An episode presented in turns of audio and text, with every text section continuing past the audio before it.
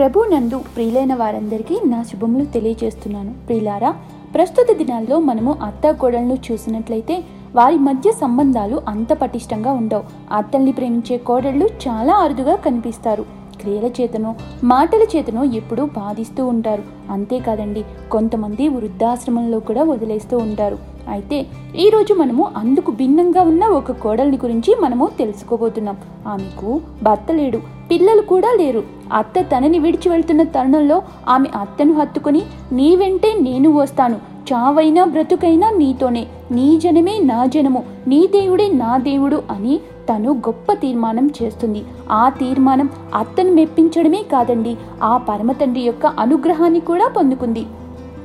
ఎంతగా అంటే ఆ పరిశుద్ధాత్మ దేవుడు ఆమె అత్త గురించి పరిశుద్ధ గ్రంథంలో వ్రాయించారు కానీ ఆమె కోడల్ని మాత్రము ఒక గ్రంథానికే ఆమె పేరును పెట్టడానికి ఆయన ఇష్టపడ్డారు. ఆమె పేరు రూతు మోయాబీరాలు ఆ గ్రంథం పేరే రూతు గ్రంథం. పరిశుద్ధ గ్రంథంలో గమనించగలిగితే కేవలం రెండు గ్రంథాలకు మాత్రమే స్త్రీల యొక్క పేరుతో పరిశుద్ధాత్మ దేవుడు వ్రాయించి ఉంచారు. ఎస్తేరు మరియు ఋతు అందులో ఋతు గ్రంథం మొదటిది. ఈ ఋతు గ్రంథము ఒక ప్రేమ కథ. దేవుని యొక్క మహాకృపను వెల్లడిపరిచే మహాకావ్యం.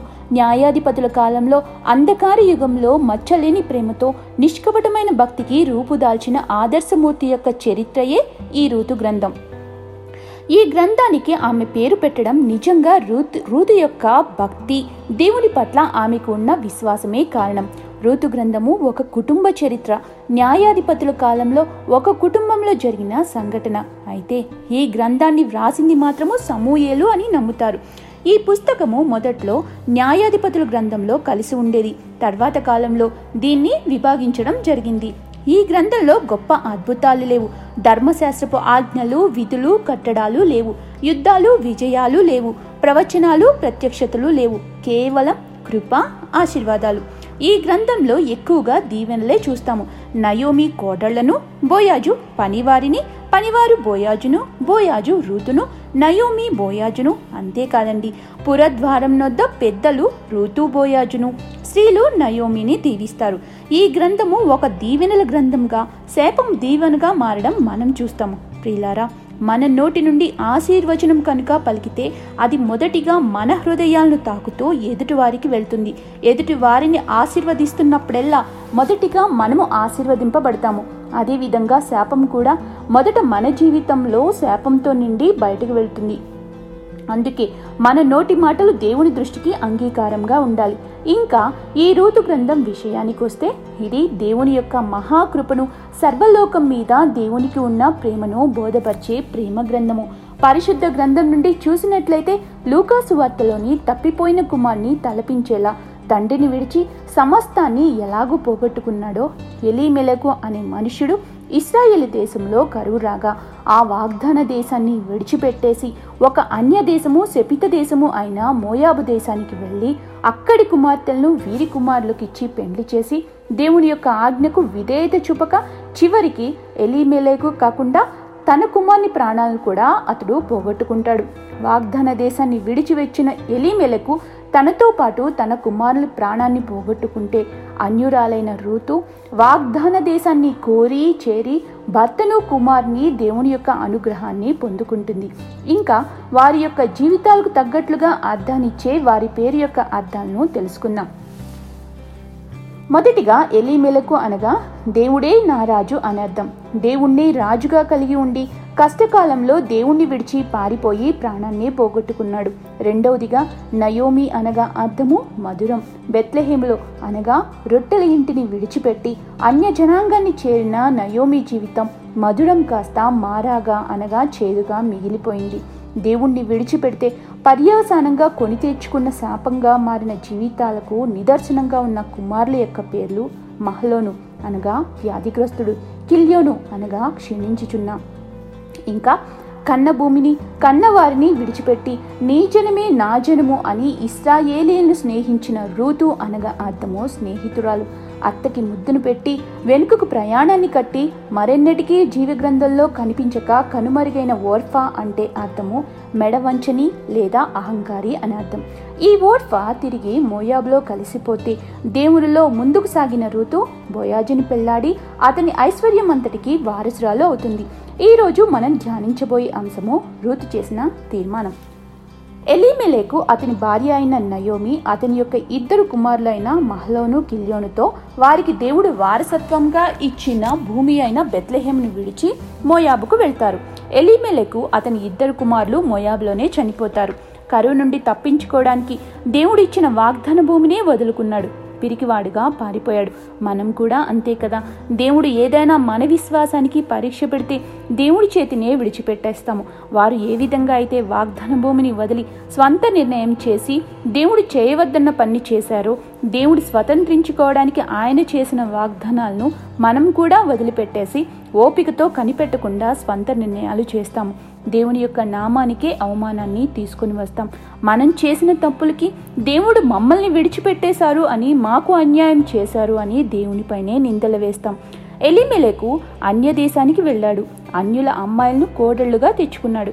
దేవుడు మరి ముఖ్యంగా ఆజ్ఞాపించిన విషయాన్నే మర్చి ప్రాణాల మీదకే తెచ్చుకున్నాడు. ఫలితం ఇంట్లో మగజాతి మొత్తం నశించబడింది. నలుగురుగా వెళ్ళారు. ముగ్గురు విధవరాలుగా మిగిలారు. ఎంత విషాదమో ఎంత వేదన. నయోమి భర్తను తన కుమారుల్ని పోగొట్టుకుంది. ప్రియులారా ఎంత దుఃఖకరం. కొన్ని రోజులు ఓర్చుకోవాల్సింది కదా. దేవుడు అంత కఠినుడుగా మారిపోయారా వారి కంటికి? దేవుని చిత్తం కోసం వేచి ఉండవలసింది కదా. తొందరపాటు నిన్నే ముగ్గురు ప్రాణాల్ని బలికొంది. దేవుడే వారిని ఐగుప్తు నుండి విడిపించి తీసుకొని వచ్చింది. కరువుతో చంపివేయడానిక? కాదు కదా? దావీదు గారు సెలవిస్తారు. ముప్పై ఏడో సంకీర్తన ఇరవై ఐదో చరణంలో నీతిమంతుల బిడ్డలు భిక్షమెత్తుట నేను చూచి ఉండలేదు అని.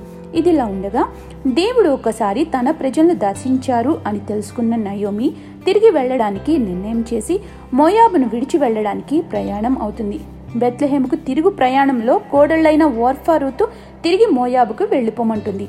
అయితే ఓర్ఫా తన అత్తను ముద్దు పెట్టుకుని ఇంటికి తిరుగు ప్రయాణం అవుతుంది. అంతే ఓర్ఫా గురించి ఇంతకు మించిన ప్రస్తావన మరెక్కడా కనిపించదు. అయితే రూతు మాత్రం తన అత్తగారైన నయోమిని హత్తుకుని ఒక అద్భుతమైన తీర్మానాన్ని చేస్తుంది. అది తన జీవితాన్ని మలుపు తిప్పిన తీర్మానం. చదువుకుందాం పదండి. ఋతు గ్రంథము మొదటి అధ్యాయము పదిహేను పదహారో వచనం.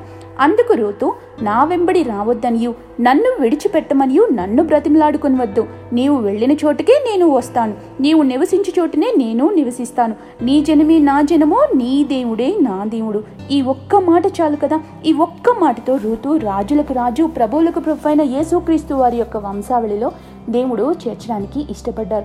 ఎప్పుడైతే నయోమి పశ్చాత్తాపడి తిరిగి తన దేశమైన బెత్లెహం వెళ్దాం పదా అని నిర్ణయం చేసిందో అప్పుడే దేవుడు ఆమె విషయంలో పనిచేయడము రూతుకు బోయాజుని సిద్ధం చేయడం మొదలుపెట్టారు.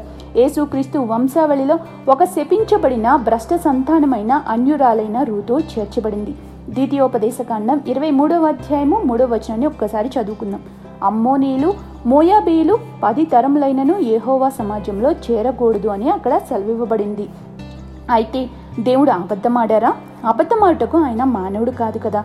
పది తరాలు ముగిసాకే ఋతు ఎన్నిక చేయబడింది. ఏం అర్థమవుతుంది ఇక్కడ? దేవుని కృప విస్తారం కాదంటారా? కృప మానవ జాతి మీద ఎంతగా విస్తరించి ఉందో కదా. కీర్తనాకారుడైన దావీదు గారు అరవై మూడో సంకీర్తన మూడో చరణంలో ఈ విధంగా కీర్తిస్తారు. నీ కృప జీవం కంటే ఉత్తమము అని. ఇంకా పదిహేడు వచనాన్ని చదువుకుందాం. ఇంకా రూతు ఈ విధంగా అంటుంది నయోమితో నీవు మృతి పొంది చోటనే నేనును మృతిని పొందెదను అక్కడనే పాతి పెట్టబడదను. మరణం తప్ప మరి ఏదైనా నిన్ను నన్ను ప్రత్యేకించినడలా యోహోవా నాకు ఎంత కీడైనను చేయునుగాక అనిను. చూడండి ఒక అన్యురాలైన రూతుకు దేవుని గుర్చిన జ్ఞానము ఎక్కడిది? పైగా దేవుణ్ణే సాక్షిగా పెడుతుంది. అంతగా భక్తిని చేస్తుంది అంటే నయోమి యొక్క భక్తి జీవితం రూతుపై ఏ విధంగా ప్రభావాన్ని చూపింది? మరి మన భక్తి జీవితం మనము భక్తి చేస్తున్నాం కదా అది భయం లేని భక్తి. మన భక్తి వల్ల అన్యుల్లో దేవుని నామం దూషింపబడుతుందేమో జాగ్రత్త పడదాం. ఒక అన్యురాల్ని ప్రభావితం చేయగలిగింది నయోమి. అయితే రూతు నయోమినే కాదు నయోమి ఆరాధించే దేవుణ్ణి కూడా స్వీకరించగలిగింది. రూతు తాను ఆరాధించే దేవుడు నిజమైన దేవుడు అని నమ్మగలిగింది. దేవుణ్ణి ఆశ్రయించడం విడిచిపెట్టకూడని భాగ్యమని తలంచింది. కీర్తనాకారుడైన దావీదు గారు ముప్పై నాలుగో సంకీర్తన ఎనిమిదో చరణంలో ఈ విధంగా సెలవిస్తారు. యోహోవా ఉత్తముడు అని రుచి చూచి తెలుసుకొనుడి. అందుకేనేమో కన్న భూమిని కన్న వారిని సైతం విడిచిపెట్టడానికి ఆమె ఇష్టపడింది. అత్త నీతోనే వస్తాను. నీ దేవుడే నా దేవుడు. ఆయన్నే ఆరాధిస్తాను అని దేవుణ్ణే కనపరిచింది. మరి అంతగా దేవునికి మొదటి ప్రాధాన్యతను ఇస్తే కనికరము జాలి కల మన దేవుడు చూస్తూ ఊరుకుంటారా? ఆయన నేల నుండి నాలాంటి దరిద్రులను పైకి లేవనెత్తేవాడు. పెంట కుప్పల మీద నుండి బీదలను పైకెత్తువాడు. ఆయన సంతులేని దాన్ని ఇల్లాలుగాను కుమారులు సంతోషం గల తల్లిగాను చేయును యోహోవాను స్తుతించుడి. ఇదండి మన దేవుని కృప వాత్సల్యత. ప్రియులారా నేను మీ అందరికీ ఒక మనవిని చేస్తున్నాను.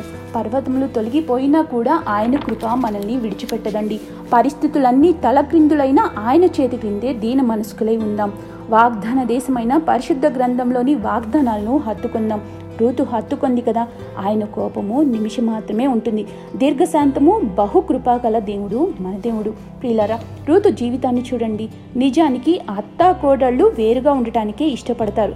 కానీ రూతు నయోమిలో దైవభక్తిని చూసింది. ఆశించింది ఆయన్ని చేర్చుకుంది. ఎంతగా అంటే తన మాతృభూమిని అయిన వారిని విడిచిపెట్టేసింది. అంతేకాదు బెత్లహేము చేరాక కూడా తాను ఒంటరిగా కూర్చోలేదు.